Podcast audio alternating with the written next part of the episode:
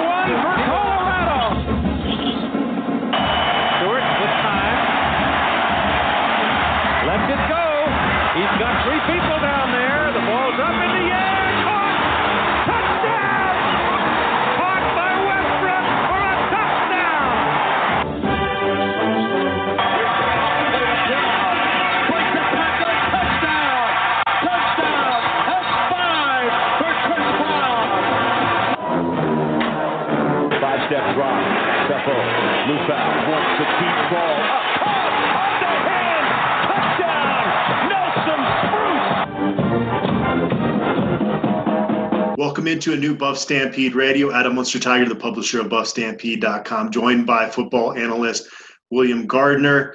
William, how is life treating you these days? It's all good. I, you know, I'm Kathy and I were kind of the few people in America, I guess, that things didn't really change too much. She went to work every day since this started. I go to work every day since this started. So I don't know. Everything's the same for us, pretty much. I got a new car. Nice, nice. Yeah, yeah. Well, just to start out here, wh- where is your level of optimism? Are, are you pessimistic that there, there will be a CU football in, in the fall? It, it seems like things are trending in kind of a negative direction right now. Well, I don't know that I'm either. I mean, I kind of bounce back and forth, but you see all the news coming out with with various programs. I mean, like the latest thing I saw was uh, Kansas is, is is terminating its voluntary workouts, right? Yeah, t- 12, 12 football players tested positive there. Yeah. So I don't know. I you know I don't think anybody knows how anything is going to play out in America right now in terms of how this COVID pandemic is going to go. It's it's it's really kind of ravaging the southern states, which are kind of the heart of, of college football, and then California as well, which is sort of the heart of our of our uh, conference. So I don't know. I'm not optimistic. I, I'm not sure how they're going to make this work at this point. So I, I, I my gut tells me we're not going to see it this year, and I don't have any idea how high school is going to do it. In another state, Arizona, in the Pac-12 footprint, they've been having a spike. Um, right, right. you know they're going to try to do what they can and maybe the most realistic scenario now is is a spring season and a lot of this depends on the vaccine testing there's just so much unknown at this point uh, it's hard it's been you know months now of just uncertainty and uh, I don't know what I'm going to do with myself if I, don't have CU football to cover in the fall. I mean, well, and you know, it's like you know, you you. Uh, I mean, I, I know a lot of people are talking about the different things that are going on with the COVID virus itself, and, and who's getting infected in this particular round of it, uh, younger people and what have you. Um, and are are they can they get the illness and not be as affected by it? But you know, I don't know. I don't I don't, I don't know that you can take those chances because. Uh, healthy, strong young people have died from this thing. So you have to be careful. Well, the Buffs they reconvened. It was June seventeenth when they started their voluntary workouts, and we saw. Uh, it was fun when Drew Wilson put out that image that showed the leaderboard in terms of speed, just because we haven't had a taste of any of that type of stuff in so long. And sure enough, at the very top of the list, the two fastest players at least that week during conditioning were Ashaad Clayton and Brendan Rice, two true freshmen. And then the two fastest combo guys were Jason Harris and Guy Thomas, two newcomers. Uh, they were ahead of, of, Brady Russell there, who uh, that, that was cool to see Brady Russell up there too, because right. I don't think right. the the number, first thing you think about with him is speed, but uh, he he had it there. I mean, and, and that stuff's not made up. That's being tracked on them all week. Right, and I you know, and I think that for Brady for uh, for Russell, it's, it's just a matter of hard work. I mean, he's just worked to get every ounce of uh, production out of his ability that he can, and, and that's a testament to his work. It, it kind of blows me away looking at that that leaderboard in terms of the speed that that four brand new guys are at the top of the list. And first of all, in just pure speed, and then secondly, in that sort of uh, big guy, middle sized guy uh, uh, ranking. And so, on one hand, it makes me want to, if I had hair, I'd want to pull it out because it's like we finally get these guys that are difference makers in terms of speed. And we're not, maybe we're not going to play ball this year. But it's very exciting to have those guys in the program, especially when you look at a guy like Brendan Rice, who, who my God, looks like an NFL player already, and he can run like that. And you know, Jason Harris has always been the guy I thought was going to be the the biggest game changer on the field, and, so now we see one of the reasons why he's such a good pass rusher is is how well he can run. But uh, that's exciting to me. And then what I'm what I'm kind of pulling out of the workouts so far is there's a lot of buy-in and leadership from this team. That it's not just the coaches pushing. That uh, it really strikes me that the players are pushing each other and holding each other accountable as well. Last time we saw that, I, I feel like was 2016. What happened there? Well, it's funny with Brendan Rice. You know, his father Jerry Rice is widely considered the greatest receiver of all time, but he was not a blazer in terms of straight line speed. I think didn't he clock in at like a four six? It wasn't yeah, like, like he, four six guy, right? Yeah, and so uh, maybe, maybe Brendan got his speed from his mom. well, and that and that that reminds me of of another uh, t- tweet I think I saw from Torin Pittman talking about my grandpa's better than yours, and and his grandpa was Drew Pearson. Yeah. You know, there was two Pearson wide receivers for the, the Cowboys back then. It shows him scoring a touchdown off of a thing like that. So it's funny that we got those kinds of bloodlines that are in our uh, coming into this class. Yeah. Ashaad Clayton was going to wear Byron Whizzer White's retired 24. That there was some controversy surrounding that, but the NCAA is now allowing the number zero to be worn, and so he's going to be the first known CU Buff to wear that number instead. I think Ashaad, he just throughout the whole process just wanted just wanted to feel special. Yeah, I think he's looking to be a little bit different and, and blaze his own trail. I, I, I'm excited about the zero. I mean, it's it's not a big deal, but it's fun. It's different. You know, as somebody doing something different. And I'm old enough to remember Jim Otto wearing zeros double zero. Um, and he was a Hall of Fame center for the Raiders back in the day. And, and I don't know, it's just fun to see somebody with those with that number on their back. It's just I think it's going to look different. I'm not opposed to a retired number being used only if there's a patch that honors that player because yeah. we we know Byron Whizzer White, but when this controversy was happening, there were a couple of younger reporters around that hadn't even heard of him. And had Ashaad Clayton worn a patch, then you you educate younger people on some of these great players from the past. Right, and I, and I think it brings them back. And you know the the concept of retiring numbers is is you're very limited with it because you only have 99 numbers you can use well 100 now but so you can't retire that many numbers and you got a lot more really great players and so i think you have to honor players in a different way i, I like our kind of hall of fame up in the stadium mm-hmm. As, as a way to do it more so than the retired numbers because like you say once a retire once a guy's number is retired after a while people forget who uh, who, who was that you know you say joe romig to guys and they're like i don't know i don't know who that guy was which that that brings up uh, what we're going to be doing here after this podcast. We're going to be releasing this in a couple days. We're going to do an all-time CU draft. That is going to be fun. Speaking of yeah. guys like Joe Romig, like where do you put him on your board? it's going to be fun. We right. won't spoil it too much here, but I'm anxious to get into that with you. That's my that's team's going to kick your team's butt. We'll see. We'll see. I got a plan, man. I got a plan. So we had a chance to get on conference call with all of all six of the new full-time assistant coaches. Darrin Chiaverini jumped on there. Tyson Summers jumped on there. Uh, if you didn't check out those features, there's eight of them up on buffstampede.com. Did you have a chance to read through those, William? And, and what are just kind of your overall impressions of this staff based on what you you've seen and heard so far? There are a lot of things that come to mind for me not quite sure where to start. It seems to me like they work very well together. That they they've really formed a, a mesh, and that's an important thing. I don't, you know, I, look, I I've worked on staffs where nobody liked each other and didn't get along, and the boss didn't really keep people in line, and people didn't work hard. You know, for under MacIntyre, we had coaches that didn't work hard, and everybody knew it. And I think there was some friction there with some of the younger guys who knew they were busting their butts, and some of the older guys were not. And so I like the chemistry that they got going on. uh, uh, with each other. Um, I like the energy from a lot of these guys. I like the mix of, of older experienced guys and younger guys. You know, you take a, a Chris Wilson who's been in this game for a long time, and you compare him to Taylor Embree, who's just getting started, but sure looks like he has a bright future. You know, so uh, Chris Wilson can appeal to guys with his like, look at the guys I put in the NFL. I know what I'm doing. And Taylor Embree can say, well, you know, I was just I was just working with the best tight end in, in the nation, in the world. So I know what I'm doing too. So I, I, am excited about it. I think there's a mix of Demetrius is is known as a recruiter. You know, we've got some guys who I think can be really good recruiters, and so I think there's a mix of, of a little bit of everything on this staff. There's there's Coach Meat. Uh, he, he's known as sort of a fiery, get after him kind of a guy, and obviously Coach uh, uh, Karl Dorrell is is sort of a different perspective. Mm-hmm. So a little bit of everything. Um, seems to me that there's a lot of, of uh, experience.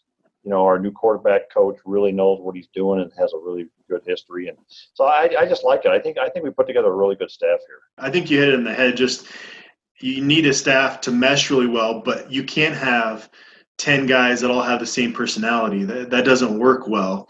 And yeah, during that call, Coach Meat comes on there and he's cracking jokes with us, making making us laugh. And then Brett Maxie comes on and he's kind of like a grandfather type figure and he's telling you stories from way back in the day. I think those two guys need to just be like a tag team.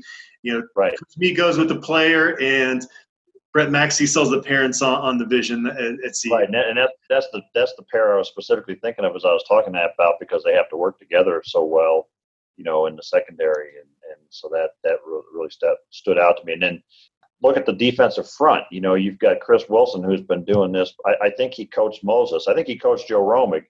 Um, and then you've got Mike Olowski, who's really brand new in in his uh, coaching career. And those two guys are going to be responsible for a lot of the front seven. And, and I, I think that's a really good matchup of strengths. And one thing to note here is Tyson Summers. He wanted to get back to coaching inside linebacker. Some defensive coordinators like coaching on the back end because you get the full picture of the field. But Tyson Summers, he's an inside linebackers coach at heart. And uh, even talking with Derrion Rakestraw, he didn't say anything negative about the coaching he got last year. But he, when speaking of Brett Max, he said it's great to have a true safeties coach now. Um, and then at both positions, really, so that you've got somebody you, you know, sometimes you have to plug people in where they're not exactly that's where their background is. But now at both of those positions, inside linebacker and safety, we've got a guy who has the background and experience to coach that. Yeah, and then we, the dynamic between Darrin Chiaverini and Danny Langsdorf. Darrin Chiaverini, he says it. I'm a Type A personality, and, and that works well for him as a recruiter and as a coach. Had Danny Langsdorf come in with a similar personality with his history of being an offensive coordinator, that that might not have meshed all that well. But Langsdorf's got that experience, and so Chev can kind of feed off that when he wants to, and it's not going to be kind of shoved in his face, which I think is important because I never really liked. It's great to have experienced guys that have called plays in the past, but I never liked that co-offense coordinator deal that they had with Lindgren and Chev, and then they had. It was really strange when Klayton Adams had it, and they're just it, it, that doesn't work well long term. So somebody's got to be in charge, and and and the other guy, you know, one even if you have even if they're co, one of them got to be the guy that makes the decision, and I think it always creates uh, friction and a little headbutting and what have you. I, I've never understood that. You know, pick a pick a guy, make pick your guy, and go with it. Every college football team across the country has been you know facing issues because of the coronavirus pandemic. But you know, just talking with national people, they they really think Karl Dorrell deserves a pass this year because of obviously the fact that he really has not gotten on the field with his guys at all. Uh, how much more difficult and, and how much more of a pass do you give Karl Dorrell and I guess this whole staff this first year as a result of this, as as opposed to maybe if they had had a spring ball? Before I get there, I'd be I would be remiss if, if I didn't let, make us comment on Coach Rod. Oh yeah, uh, yeah, uh, and, and I really like what I see from him so far, both from from your interview with him and what he has to say, and what I hear from the players. Uh, you know, he's been coaching this game a long time. And I love what he had to say about how, well, you know, they were good last year, but they were kind of slow getting up, but they weren't very aggressive. They weren't very physical. And we were all watching last year going, hey, that's great. They were so physical. And, and he wants it to be even more so, which is kind of my personality for the offensive line as well. Um, yeah, it makes you, it makes you wonder what Coach Rod thought when he looked at 2017 and 2018 because it did get better last year. He might, he might have turned it off and just said, "No, we're not even looking at that." But so I'm excited about him. He seems to have a good personality for uh, recruiting. And then the other thing I would say about him is, so he put guys into the NFL at the next level down of football, where you're not you're not signing guys who are you know four and five star guys he had to find talent and he had to develop that talent and turn them into NFL players. So I, am really excited about him as well. So the only thing that had CU fans maybe a little nervous is he talked about wanting to build linemen up as opposed to the other way around. And I don't think any CU fan wants a bunch of sloppy offensive linemen coming in, but right. we, we saw with Mike MacIntyre them recruiting too many guys that couldn't naturally carry that 300 pounds. And that was kind of an issue during his era at times. Well, and I think also that it's very clear to me from things I've heard, people I've talked to, that that there was there was um, I don't know exactly what word to use, but an effort to keep them below a certain level of weight, and that uh, um, Drew Wilson was not allowed to do everything he wanted to do, and now he is allowed to do everything he wanted to do, and quite clearly, like you look at Kary Kutsch, and he's three ten, and I think it's going to make all the difference in the world for him. So when he when uh, Coach Rod talks about building guys up. He's done it before. And that's the big difference, I think. He's done it before and built those guys up, put them in the NFL. But I don't think he's talking about bringing in 240 pounders and building them up. I think he's talking about like 280, pound, 280 pounders, 290 pounders and building them up to be like 310 pounds. Yeah, that's much different. Yeah, I know with Drew Wilson, it's not like he was ever told you can't make these offense linemen as strong as, as you can. But his point was it comes down to recruiting. I can only work with what you give me, you know? Yeah. But what are your thoughts on just Karl Dorrell in terms of kind of the challenges and, and, and, how much of a pass, if any, does he get because of the, the situation? Well, you know, keeping in mind we may not play a game a game this year. We'll wait and see. But I think he gets a big pass this year, pretty much across the board from me. He was behind the eight ball when he was hired because he was hired so late and under the circumstances under which he was hired uh, with the with the late departure of our last coach and how late Karl Dorrell came in here, and then you know nobody saw it coming that that that the whole country was going to be shut down, and he gets a few weeks of the guys working out and and some you know player led practices, and before he can ever get on the field with any of these guys, he's shut down, and so. Uh, if you're talking about player development, he hasn't been on the field with him. He didn't get a spring ball. Okay. Some people say, well, that's an excuse. No, that's a reality. Okay. As a coach, how am I going to make a guy better if I can't coach him? And then in terms of, of recruiting, I know a lot of people are, are upset about the recruiting right now, but I don't I don't get it because you know recruiting is about relationships and recruiting is about sitting down face to face with somebody and building that relationship and building that rapport and, and connecting with them and you can't it's not the same over video. Mm-hmm. I, I, don't care who you are or what it's not the same over video as it is when you can sit in the same room and shake a hand and look somebody in the eye and what have you. Um, and he hasn't had a chance to meet any of these like when they're out recruiting he hasn't he didn't have a chance to bring them on campus. He hadn't had hadn't had a chance to meet any of them. He hadn't had a chance to sit in the living rooms with their parents and all these other coaches have. So i think he gets a big pass. We haven't had any kind of spring ball so if we go into a season, you know, he will have missed that four weeks of, of actually getting on the field with those guys and, and instilling in them his way of doing things and, and the offense and defense that he wants. So uh, I think that the, the, the burden on him is significantly higher than any other coach in the country. And if anybody that can't see that, I don't know what to tell you. I mean, I just don't know what to tell you because every other coach got to do all those things, at least to some extent. Even CS, you know, CSU got some spring practices in before everything shut down. So I think he's got a tremendous um, disadvantage because of those circumstances. But uh, you know, by the same token, they're not whining about it. They're not complaining about it. They're just doing their job. We'll talk more, a little bit more about recruiting. We got some questions in the mailbag. Uh, before we jump into that, William, you're part of the four-person voting panel that voted on the top most newcomers countdown. We already got your thoughts on, on the voting there. Wanted to kind of get your thoughts on, on the top 30 Buffs countdown that we're doing now. We're not going to kind of spoil it because we still have about half the list to go, but just what what was your criteria when you were putting that list together and, and maybe some things that might have surprised you when you were putting together your, your list? Well, I, I you know I was kind of looking at um, what for the most part I think the guys that wound up in the for me for the most part in the top ten, top fifteen were guys that I could look back on and see what they had done on the field in the past. You know, some of them over the course of a few seasons, some of them over the course of just last season. And so it's a combination of what did they do last year and how do they project me moving forward? Can they improve on that and get better at it? So um, it was interesting to me. We have we have a lot of people coming back this year who played a lot, and I'm not sure we've had that in previous years. So you we had a lot of film on guys, had a lot of game experience on guys. Um, you know, and, and so some some guys that have really improved over over a couple years. You know, I, I think you were you, I watched the video you did with Brian for Derrion Rakestraw, and you mentioned that a couple years ago we didn't think this guy had a position. Well, you know, three years ago, after his first two years on the team, I would have told you that kid will never play. He'll never play anywhere on the field, Derrion Rakestraw. And yet he's going to go in, and um, I think he's got a real shot to be one of the better safeties in the league. So there's a lot of guys. I think Akeel Jones. You know, prior to last season, I was about to give up and say, well, that kid's always hurt. He's never ready, really ready. And then the second half of the season, you know, he was he.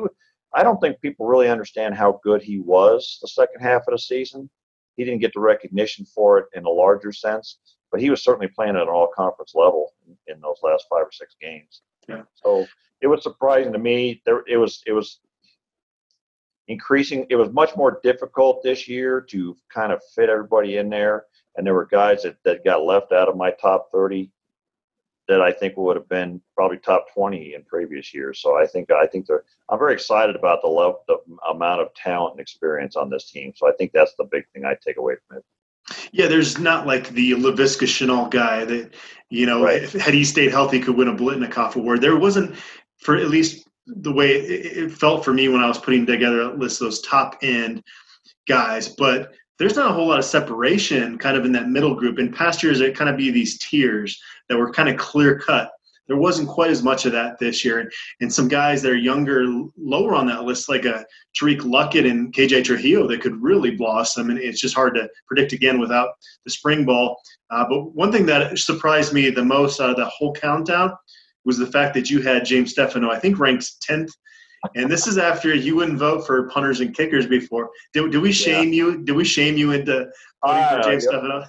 You always, you always beat me up every year about that because I don't pick any kickers and punters. And then I was like, well, Stefanou, he's been he's he's us old guys got to stick together, relatively speaking, old. But uh, uh, I don't know. I think I felt like he had earned the the fact that that he was pretty good and really can count on him. And you know, well, like it or not, kickers end up being amongst your leading scorers on the team. So I thought he felt felt like he belonged in there. Uh, uh, others sort of took.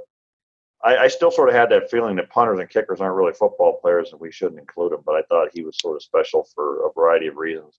And then somebody uh, called took me to task on the board for having um, Derrion Rakestraw all the way down at number 19. And I was looking at my, I, I posted the guys ahead of him in, in my list, and I said, well, who would you take out? I don't know. I mean, there's there's a legitimate debate. People mention some guys they wouldn't have put ahead of him, but I think there's an argument to be made. So it, it was it's tougher to, to fit guys in this year. Yeah, especially without spring ball. That usually well, right. helps quite a bit. So that clarifies a lot of things usually. Brian Howell used to recently did a couple fun features on the site. One was the 10 greatest buffs, and he even did kind of an honorable mention list. And then he did a most inspirational buffs features. I know you had commented on those on the message board. Uh, what, what, stood out to you about, about his features there? Um, I'm trying to pull him up here to, to see, remember who he had on there. I mean, I think it's it's uh, most inspirational and, and the top 10 buffs of all time. I'm not sure how you picked the top 10 buffs of all time. You know, we're preparing for this draft we're going to do. I was really impressed by uh, the number of draft picks and the guys, you know, it was sort of reminded me of some guys I knew back in the 80s and I forgot that they got drafted. We've had some really good players come through here.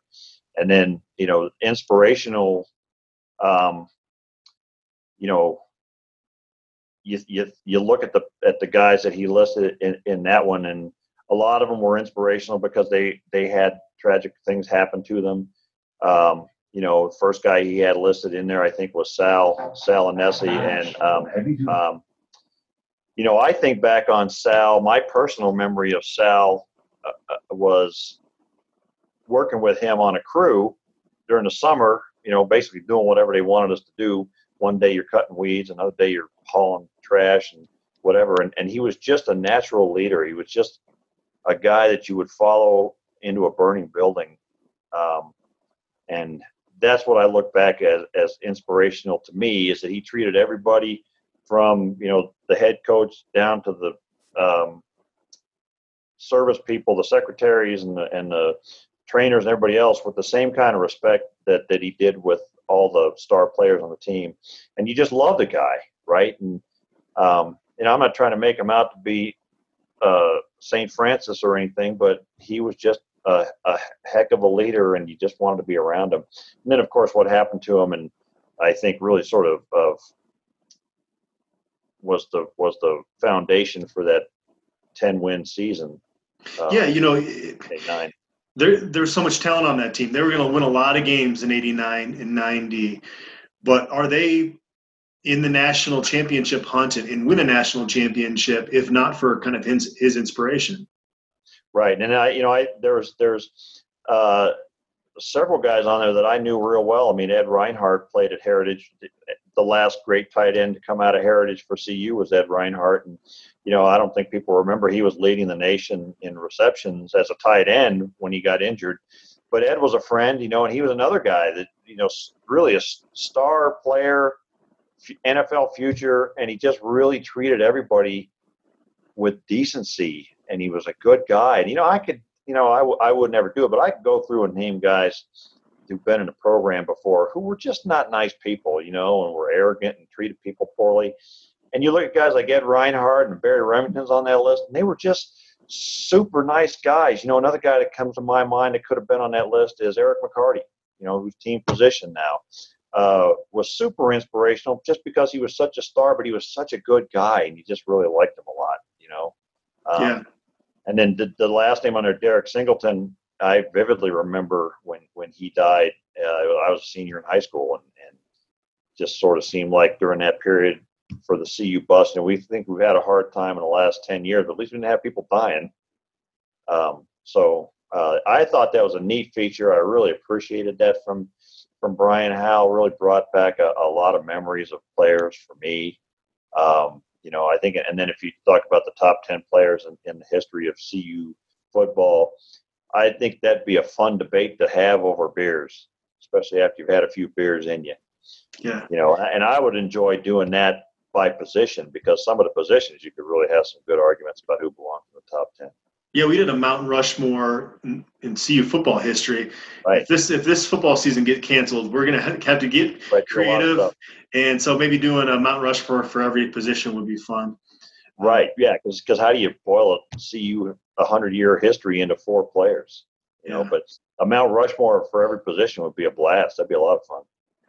You were on our first ever CU Sports Jeopardy. You were rattling off answer one after another. You got a huge lead, and then somehow Patrick Goudowski snuck in there at the end. Uh, uh, are, are, you itching for a, for a rematch on CU Sports Jeopardy?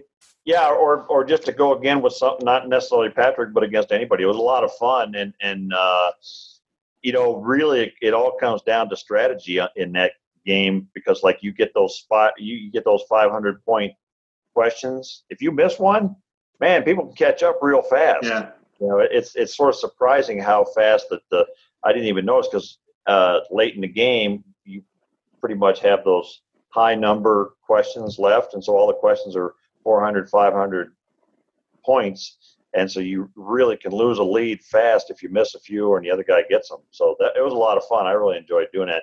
We just need more people to send in categories for you because it's, yeah. it's tough to do. Yeah, it, I'd imagine I'm in the host seat, so Right. it's it's pretty pretty easy in, in that seat. I can't imagine. Uh, I would imagine if you're just watching the other videos and you're not participating, you're just knocking all the questions out. But it's probably Right. tougher when the camera's on you, right? Right, and there, and there's, and you know, you, there's sort of a time pressure, and you're like, I can't tell you how many times I was like, oh, I know who that is, and I can't, uh, uh, and I could see the face, and I couldn't couldn't come up with the name, you know, or or the year, or or there was a couple times where I was like, I had the right answer in my head, but I was afraid to say it because I didn't want to lose 500 Yeah, points, yeah. you know. So uh, it was a lot of fun. I think I think people on the board really enjoyed it, and I think it was like really a neat way to kind of uh, get a lot of information about the history of CU football and basketball out there uh, in an enjoyable kind of way. Yeah, no doubt. Well, let's jump into the Buff Stampede mailbag. Our first question comes from Anon. 427-832. He asked, any word on how strength and conditioning sessions are going? So we talked a little bit about this earlier. From everything I'm hearing, William, it's it's a, mixed bag. You have some guys that stayed in great shape, are showing great leadership, are working their butts off, and some guys not so much. And with 18 to 22 year old young men, and given this pandemic, the situation, the varying degree to which you know certain guys had equipment or lack thereof, you had to expect this going in. Um, but you know the, there's some frustration by those guys that are working really hard about the, the few that aren't because Right. they, they didn't come to see you to be average. They didn't Well, come to see you to go five and seven. And so uh, you're, you're starting to see those guys really try to lift up some of those other guys and say this this Right. is not acceptable. And we even heard William Sherman talk about how this is going to be a player led team, and the the best teams are player led teams.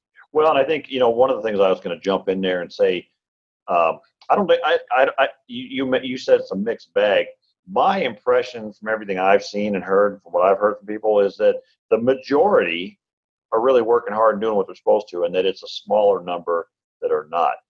Um, I don't know, maybe you might have heard differently. I don't know, but it seems to me that again, like it's a player-led sort of situation, and um, I think a lot of players respond more to their own peers pushing them uh, than than even to coaches sometimes.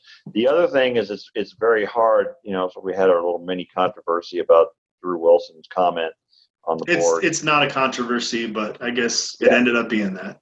it, you know, something's always a controversy to some people. But my point I'm trying to make is that, you know, it's easier to motivate and hold people accountable when you got a whole team in there, you know, or the majority of. Obviously, you can't have the whole team in the weight room at one time, but having large groups in there, everybody gets fired up and they fire each other up, you know, and they're jumping and music playing and and this guy's doing a personal best and everybody's yelling and, and there's an excitement and a and a support that goes with that. And I think it's harder to do with you got small groups of dudes and they're wearing masks. Um, so I think there's a real challenge there in terms of motivating um, kids and players when you don't have that. You know, one of the things I've always said to, to guys when I was prep, prepping them for college, you know, one of the advantages that McChesney has with a bunch of guys in the room is, you know, I don't got a bunch of seniors here. So you look at a, a, a Will Sherman, for example, that dude wants to get drafted high and he knows what it takes.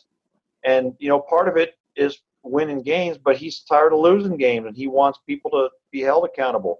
You know, guys like, uh, guys like, um, uh, uh, blanking on names, but, but Russell and, um, uh, uh, our inside linebacker.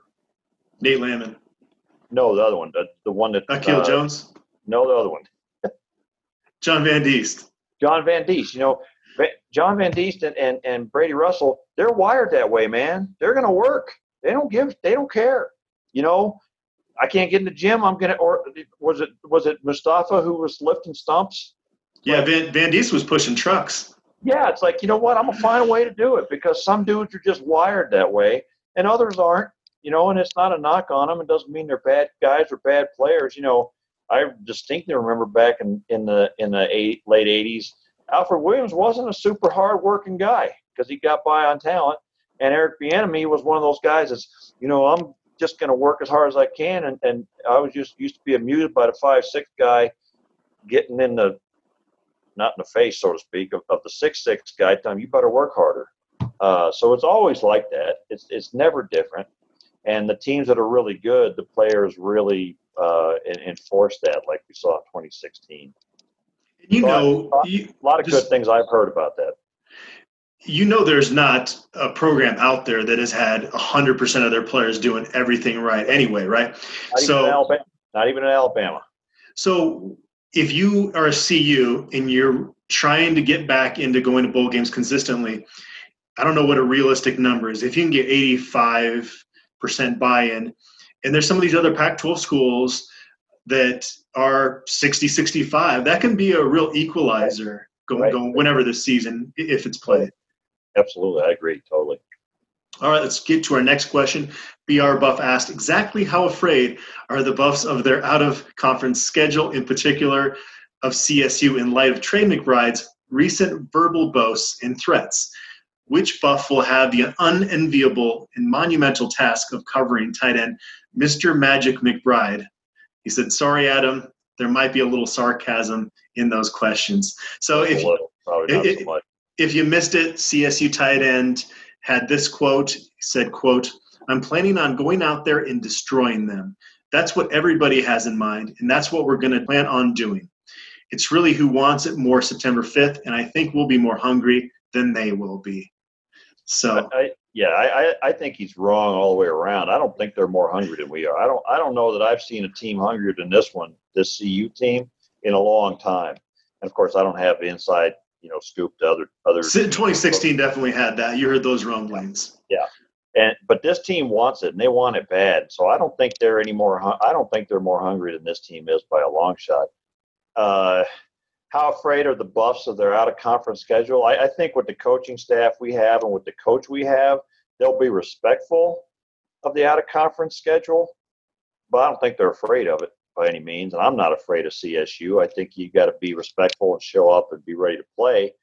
But CSU is not a team that should stay with us this year. I mean, they got this. They got a brand new coach and staff too, and their talent, frankly, from my perspective, has declined in the last few years. And so, uh, I don't think that this is going to be the first time in a long time we go into a season where I look at both of our lines and I think we're big and strong and and got some draft picks and we're going to beat people up up front. And I don't think they've got the beef to handle it. So I don't have a lot of fear about the out of conference schedule, and I don't think the Buffs are feeling that way either. Um, but I think they've got their heads in the right place in terms of working hard and being ready. Trey McBride actually was recruited by CU for a while. They offered him and were making a strong push for him, but he just kind of took time with the process. They ended up going in a different direction. I don't know if that had anything to do with it. I mean, his older brother was already at CSU, and so CU thought maybe he was just going to want to go play with him anyway. But uh, I don't know what Ad- Addazio seems like kind of a weird dude. But if a CU player had this quote, I guarantee they're having a, a Zoom call with with Karl Dorrell pretty soon afterward. That's like, yeah, keep your yap shut. Yeah, you don't need to be talking like that. All right, TKH11 asked, I understand the staff is mostly new and got a late start. I think there are a few excellent recruiters on staff and believe they will pay, pay dividends in the future. This year doesn't seem to be going too well, though. Acknowledging it's early, where do you see this year's recruiting class ending up? Just your gut. So before I kick it over to you, William, just first off, this is going to be a small recruiting class. Right. There's 11 scholarship seniors. There's going to be some attrition. There always is. They're going to sign, but they're not going to sign over 20. And I don't think you want to, because if that happens, there's a lot of attrition, which you want to Right. avoid. And that's a flaw in the team recruiting rankings is that uh, when you have a smaller class, you're penalized. And so, from that standpoint, even had Mel Tucker stayed at CU and continue that recruiting momentum with the smaller senior class, they were not going to rank high like they did last year, comparing themselves to other Pac 12 schools. And the other thing I want to mention too is, you know, people are kind of bored right now, and so they're going to pick apart the CU recruiting efforts and the fact that they don't have a quarterback commit yet. And, and uh, there's a lot of other Pac 12 schools and schools nationally getting a lot of commits. But, William, if and when these recruits can take visits, guys that are committed are going to be visiting other schools. So it's not the be all end all. And if there's a second wave, then you worried that will these 2021 recruits ever get out there to visit these schools in person? But Right. if they are, you're going to see a lot of kids committed to other schools that have said they wanted to check out CU, but they they want to get the, the reservation in, and that's what it is. It's even more less so this year. The, the word commitment doesn't mean a whole lot. It's more about this school is filling up on spots, and they're the school I like the most right now. So I got to jump on board. Right. Yeah. So I, I think there's a lot of question marks. I mean, uh, you know, uh, I guess the question is is he, he the, the question seems to us to assume that the, recruiting is not going that well. Hold on. And um, uh, Do you want do you want to take that here on the podcast? That phone call. yeah, right. That's that's the wife. I should probably text her and say, "Hey, I'm busy." Um, I don't know that I agree with the premise that recruiting is not going that well. Frankly, obviously, the, the quarterback position is one that that everybody tends to get their guy early anymore. But all the other positions, that's not true. And so there's certainly uh, no reason to believe that we sh- that we couldn't finish out strong. What stands out to me this year is we seem to have a lot of people, very highly recruited people, um, that are keeping us that that have us in their top four, top five, top eight, whatever. And so I think we're in the mix for some really good recruits. Will we get any of those? I don't know. It remains to be seen. But like you said, um, commitments in this particular year, where people haven't been out to various schools, may not be as as strong as they were in the past. So I feel like it's going fairly well under the circumstances. I feel like we've got some good recruiters and some people with good uh, uh, mojo and, and personalities for that. But you know, they can't get into the living rooms and meet the folks and all that kind of stuff. So where will it end up? Man, I can't say where anything's going to end up, given Yeah, the the- uncertainty in America right now. Yeah, the other thing too to, is the recruiting process with the early signing period now has gotten so sped up. So you pretty much have your whole class wrapped up with that early signing period, and so instead of the spring evaluation period being this time when college coaches go out there and really evaluate and offer guys, you're seeing that pushed up now to January. And now the spring evaluation period is often kind of that next class. Well, Karl Dorrell and this staff didn't have the benefit of, doing anything in the winter. That was Mel Tucker's staff. And so any recruits that visited CU in person visit when Mel Tucker was there. So Right. And and a lot of guys come out and watch spring ball and spring practice and spring game, whatever. And that wasn't an opportunity this year. So, you know, think about all the guys over the last few years who made so it, it's become kind of a thing in the last 10 years that recruits go on their own dime and visit schools in the spring and summer. Nobody's doing that this year. So, Yeah. you know, how are you going to fall in love with Boulder if you haven't seen it? yeah, uh, yeah, a kid is not going to generally pick CU just because of how beautiful Boulder is, but it's something that CU has an advantage with. And I had seen lots of pictures of Boulder. The first time I saw it with my own eyes, it was a different experience. It is Right. for everybody. It just looks almost surreal when you see it with your own eyes versus a postcard. plus you know getting to tour that um, getting to tour that uh, champion center and, and the facilities that we have here yeah it looks great on camera but it's an entirely different thing to see it in person and meet those doctors and you know meet all the support staff that we have here and what have you uh, so um, yeah i don't know i mean when people when if at some point kids start being able to make visits i think things are going to be very different Yeah, they've done a good job of, you know, getting on Zoom. But yeah, to your point, we closed on a house in June, and certain houses that I, I thought looked better online, we start touring it. It's just a different thing. Right. Yeah, we're looking for a house right now, and I tell you what, I'd say eighty percent of the houses that you look at and go, "Hey, that looks really nice." You get there and you're like, "That's not really what the pictures showed." Yeah, yeah. All right, let's move along to the next question here. Movie Buff asked, "Don't want to give up on 2021 quarterbacks, but think we have a good start on 2022. Do we go after a transfer to bring in experience to the quarterback room?" So, a quarterback transfer would be after the season, right? So you're going to get a chance to see what Tyler Lytle and or Brendan Lewis look like, Who's still around? and if either of those guys looks like the quarterback of the future, I don't think you need to bring in a transfer. I, and I know there every other Pac-12 school has their 2021 quarterback committed right now. You, you're still going to need to take a high school quarterback this year, no doubt.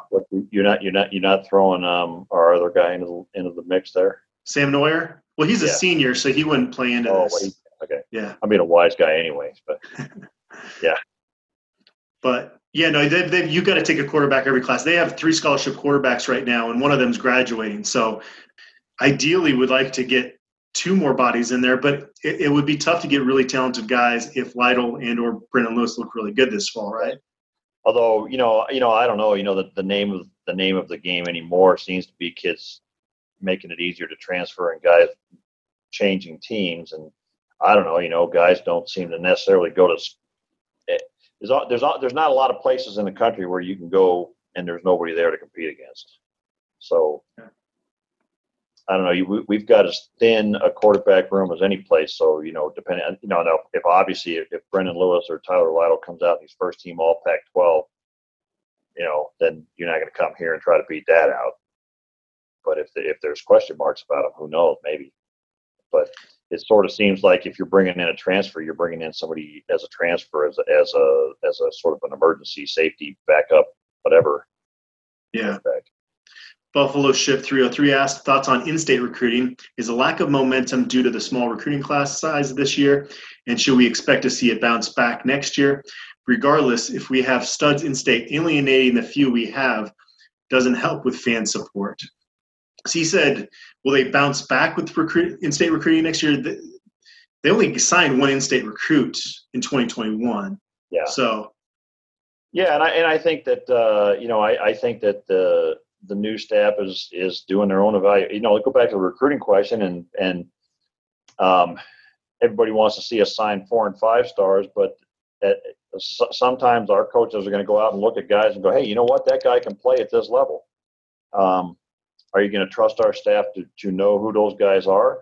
I don't know. At this point, I do until they prove otherwise to me. But you you've got a lot of guys who have a lot of experience um, picking up guys and then you you look at uh, the in-state list of guys. You know, Trey Zuhn was never coming here. Uh, there's four tight ends. We got one of them, right? Uh, Arden Walker. I think there's there's issues there that, that are not necessarily about uh, about whether he's a player or not. And then uh, some of these other guys, Caden Dudley. I'm not sure our staff wants him. I mean, I, I, think there's question marks about his ability to play at this level, and, and so I don't know. There, there there's a lot of things going on here. You, I'm looking at I'm looking right now at the at the you know top list of players in the state, and outside of the four tight ends and and Trey Zuhn, you know, there there's really not anybody on the list that that stands out to me as hey, we got to have that guy. I mean, the bottom line is to do well with in-state recruiting, you have to win games because these yeah. kids are more exposed to your program struggles if you're not winning. They're seeing it on TV, they're hearing about it. It's not the cool thing to do at your high school to go play football at CU if they're not winning football games. That's all it comes down to, and it's pretty simple. Out-of-state kids, they're not as exposed to that. They don't hear, you know, yeah, they might hear at their high school like, "Why did you pick CU?" But it's not going to be have kind of the same stigma if CU's been losing if you're an in-state kid. Well, and it's like you know, I mean, you know, we you both we've both heard from like even even parents of in-state kids in in the past few years saying, well, why why would my why would I send my kid up to CU when he's got a, a an offer from Notre Dame or Ohio State or Stanford or whatever, right? So that's that's the mentality of a lot of the parents in the state as well. So until you start winning games, you're not going to overcome that. Yeah, we we we've talked about this in the past. It's it's about getting talent, whether they're from out of state or in state. We we don't get too hung up on where a kid is from if he can play. But right. you, you, have those cases of a Carson Lee that's a catalyst for a recruiting class, and, and an Eric Olson, and there's no doubt it, it, it's a feel good thing, and it's awesome when when they are able to get some of those guys. Right, right. You know, I mean, and, and then Carson Lee is who's on early and is recruiting other guys, and what have you. But you know, you you look at we talked earlier about the four guys that, that are top of those uh, lists for speed for CU, those incoming guys. None of those guys are from Colorado. I don't care. Just give me a roster full of guys that can win. Is, is my perspective. Fill the roster with guys who can play and win. Um, we'll, always have, uh, I think we'll always have a, a, certain percentage of guys that are the base of the program from in the state of Colorado some years more than others. But it's not a big high school football state here, and there's not a lot of players here. And um, you know, a lot of good programs come in and try to cherry pick those few guys out. So it's not like it's an automatic. This is not Nebraska, where every in-state kid dreams of playing for the home school. This is not Utah, Uh, so it's a very different situation here. Nippus 13 asked, What is our roster currently at for the 85 man limit? Do we need attrition or are we okay? Uh, they are at 85. If Alfano, which I wouldn't hold my breath there, if Alfano did somehow work his way into the good graces of the program, they'd be right at 85. And if there's any attrition, you might have some open spots for uh, awarding a walk on or two, but they're they're good there. He also asked over under on CU finishing the 2021 class with an average rating of 85. That's that's a tough question. They might be right around that 85. Last year they were at 85.62. Uh, Eric Olson being an 87 on the composite helps there. Probably high, really high 84, I guess would be my guess. I don't know. What do you think? Yeah, and a smaller smaller class, I guess. You know, and um,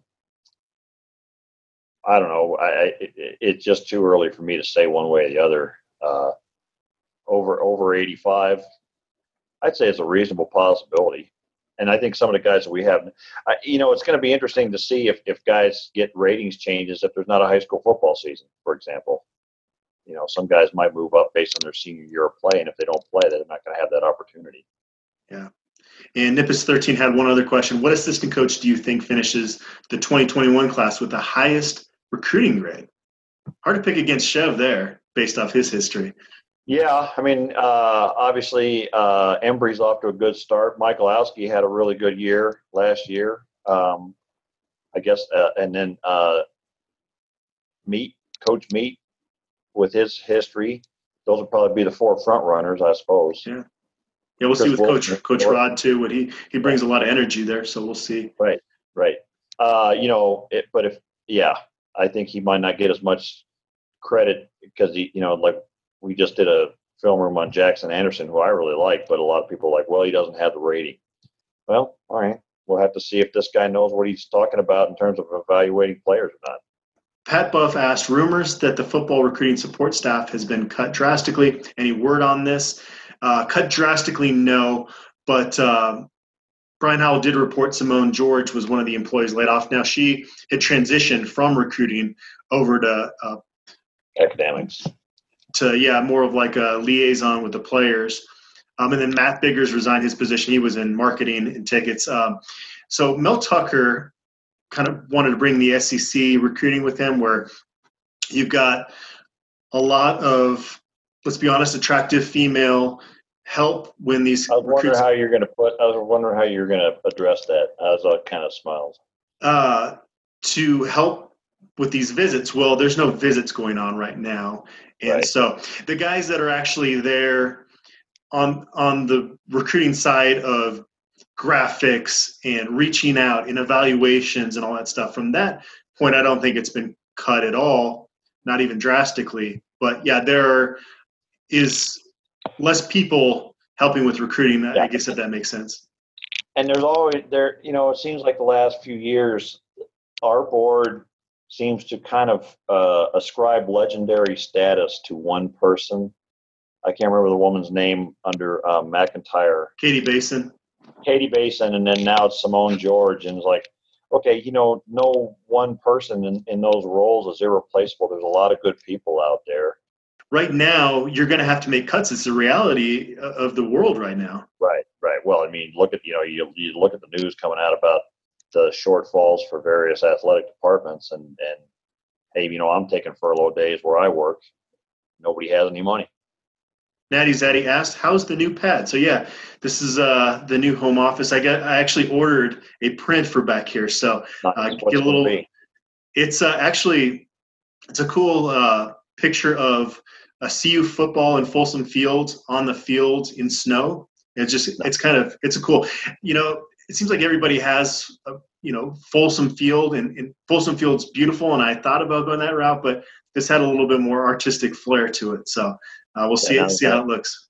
Now you made me think I got to put some up there, but we're looking for a house, maybe moving too. So nice, nice. Yeah.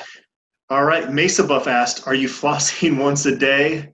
And Folsom 104 responded, Hope not. The more dental appointments, the better for CU recruiting. Yeah, so we ever done a, have we ever done a, a, what do they call it in statistics? The, the, the, the statistical analysis of your vacations, doctor visits, and dental visits versus commitments? Is it a real thing? It used to be a, an absolutely real thing. And the backstory here with the dentist thing is that I just mentioned on the board one day I'm going to be out of pocket for a little bit, got a desk appointment, got to do a few other things. And they see you got a bunch of good commits that day. And I remember one time I took a trip out to Vegas for three days and they got a bunch of commits. And it, it right. did seem like for a while, every time I was out of pocket, that's when they get commits. But that hasn't happened in a long time. Like somebody, somebody's going to hip check you in front of a bus or something. no. So, and the good thing now is you know, players kind of give you a heads up, right? It's less spontaneous. Usually, every once right. in a while, there's one that comes out of left field, but generally, you have a pretty good feeling for when these are coming. And yeah, we took a honeymoon last July, and nothing happened that whole week. So I think right. the trend is turning. But yeah, I, I think there's, there's so much more information out there now, so I think that makes a big difference. I'm due for a dentist appointment. This is yeah. true. Been a little leery. I don't know. if Someone standing over you, even though there's a mask. I don't know one of these everybody, days. I'll... Everybody needs a dentist appointment. My dentist keeps calling me. I'm like, hey, I don't know, man. it's it's the one time you can kind of put it off and not feel guilty, right? All right, moving along. Art Jack asked, tickets for the CSU game are currently listed at 285 on SeatGeek. Would you pay that much for the Rocky Mountain Showdown? I don't know. Are they already projecting a certain number of seats? It's kind of hard to think about ticket prices right. and all that right now yeah, two hundred eighty-five dollars to go up and sit in that stadium up there and, and maintain social distancing or whatever. I don't know, man. I, you know what? I, I don't see myself sitting in any big crowds anytime soon. That's my personal view on it. Everybody else can see it their way, but uh, would I pay two hundred eighty-five for that? I I don't think so. I, I get in free, so I don't even have to, yeah, right. have to worry about that. Forgot about that. RJack3 also asked, with Bo Bichette graduating, what player do you feel like could be the next stud special teamer for the Buffs? In the no Daniel isn't he the need guy? He was right behind him, actually. Yeah, he's been a yeah. stud as a gunner. Now, if he becomes a prominent role on offense, probably not so much. but the guy I think that would replace him, and he finished third on the team in special teams points, is Jalen Jackson. He's got a lot of speed. I think he'd be a good gunner. Yeah. So that's probably right. Yeah. I mean, there's some talent at, at wide receiver. A lot of those guys, the only way they're going to get on the field is special teams. And lastly, Arjack asks, which return starter do you think pulls a Tedric Thompson and goes from returning starter to stellar year and plays themselves into being an NFL draft pick? Basically, do you think any returning starter is in line for a big leap? Well, I mean, I guess I'd go with the same position he mentioned and say um, Derrion Rakestraw at safety would be the first one that leaps to my mind. Will he do it? I don't know, but he's, he's got the size and, and he was a, a really a big play player the last couple of years, and now he's got the experience at the, at the position. And, and as we talked about a little bit earlier, a dedicated safeties coach. So he's the first one that comes to my mind. Yeah, it's a smaller senior class, so less guys to, to pick from here. Uh, we were talking, you know, Nate Landman could maybe play himself from being a seventh round type draft pick to if he if he played like the last three weeks of last season for an entire season, I could see him moving up draft boards. Yeah, he's got to show that speed's not a liability to him. I think, um, and it, you know his game has always been instinct, so he could do it. And then you know you and I mentioned uh, I always got to pick a lineman, so Kary Kutsch is a guy who could take that step potentially, and and uh, I think he's a guy that's going to get a shot at the NFL one way or the other, but maybe he could play himself like like uh, um, Hambright did last year into a late pick. It was interesting. Mustafa Johnson was starting to pop up on mock drafts, and I, I think it's going to be an issue when they see him in person because he is short, but he's right. got big hands and you know a long reach, and that will help. And people are kind of forgetting about the fact that he was playing through a really severe ankle injury last year. That was when the issue. Yeah, when he's healthy, he's almost he's basically unblockable, you know, and that's against Power Five guys that are getting drafted. So he, he's a guy that I think can make it the next level. He needs this season to really prove it to get drafted. Akil Jones, you mentioned, is on the shorter end of things, but you know the question with him has never been talent. It was just he could never stay healthy, and he puts together again, kind of like I said with Nate Landman. If he has a full season, kind of like what we saw from him late last year, he could. I don't know. I don't know what the height requirements are for linebackers in the NFL, but it wouldn't shock me if he played himself into being a late round pick. Well, you know, um, Jordan Dyson was no taller than him, and he got drafted pretty high. If you had that kind of a season, you know, he didn't end up panning out so much in the NFL, but uh, I don't know that the height would be held against him if he shows he can play. I was asked a couple other questions about 2021 quarterback recruiting. Got asked a question about Jordan Berry.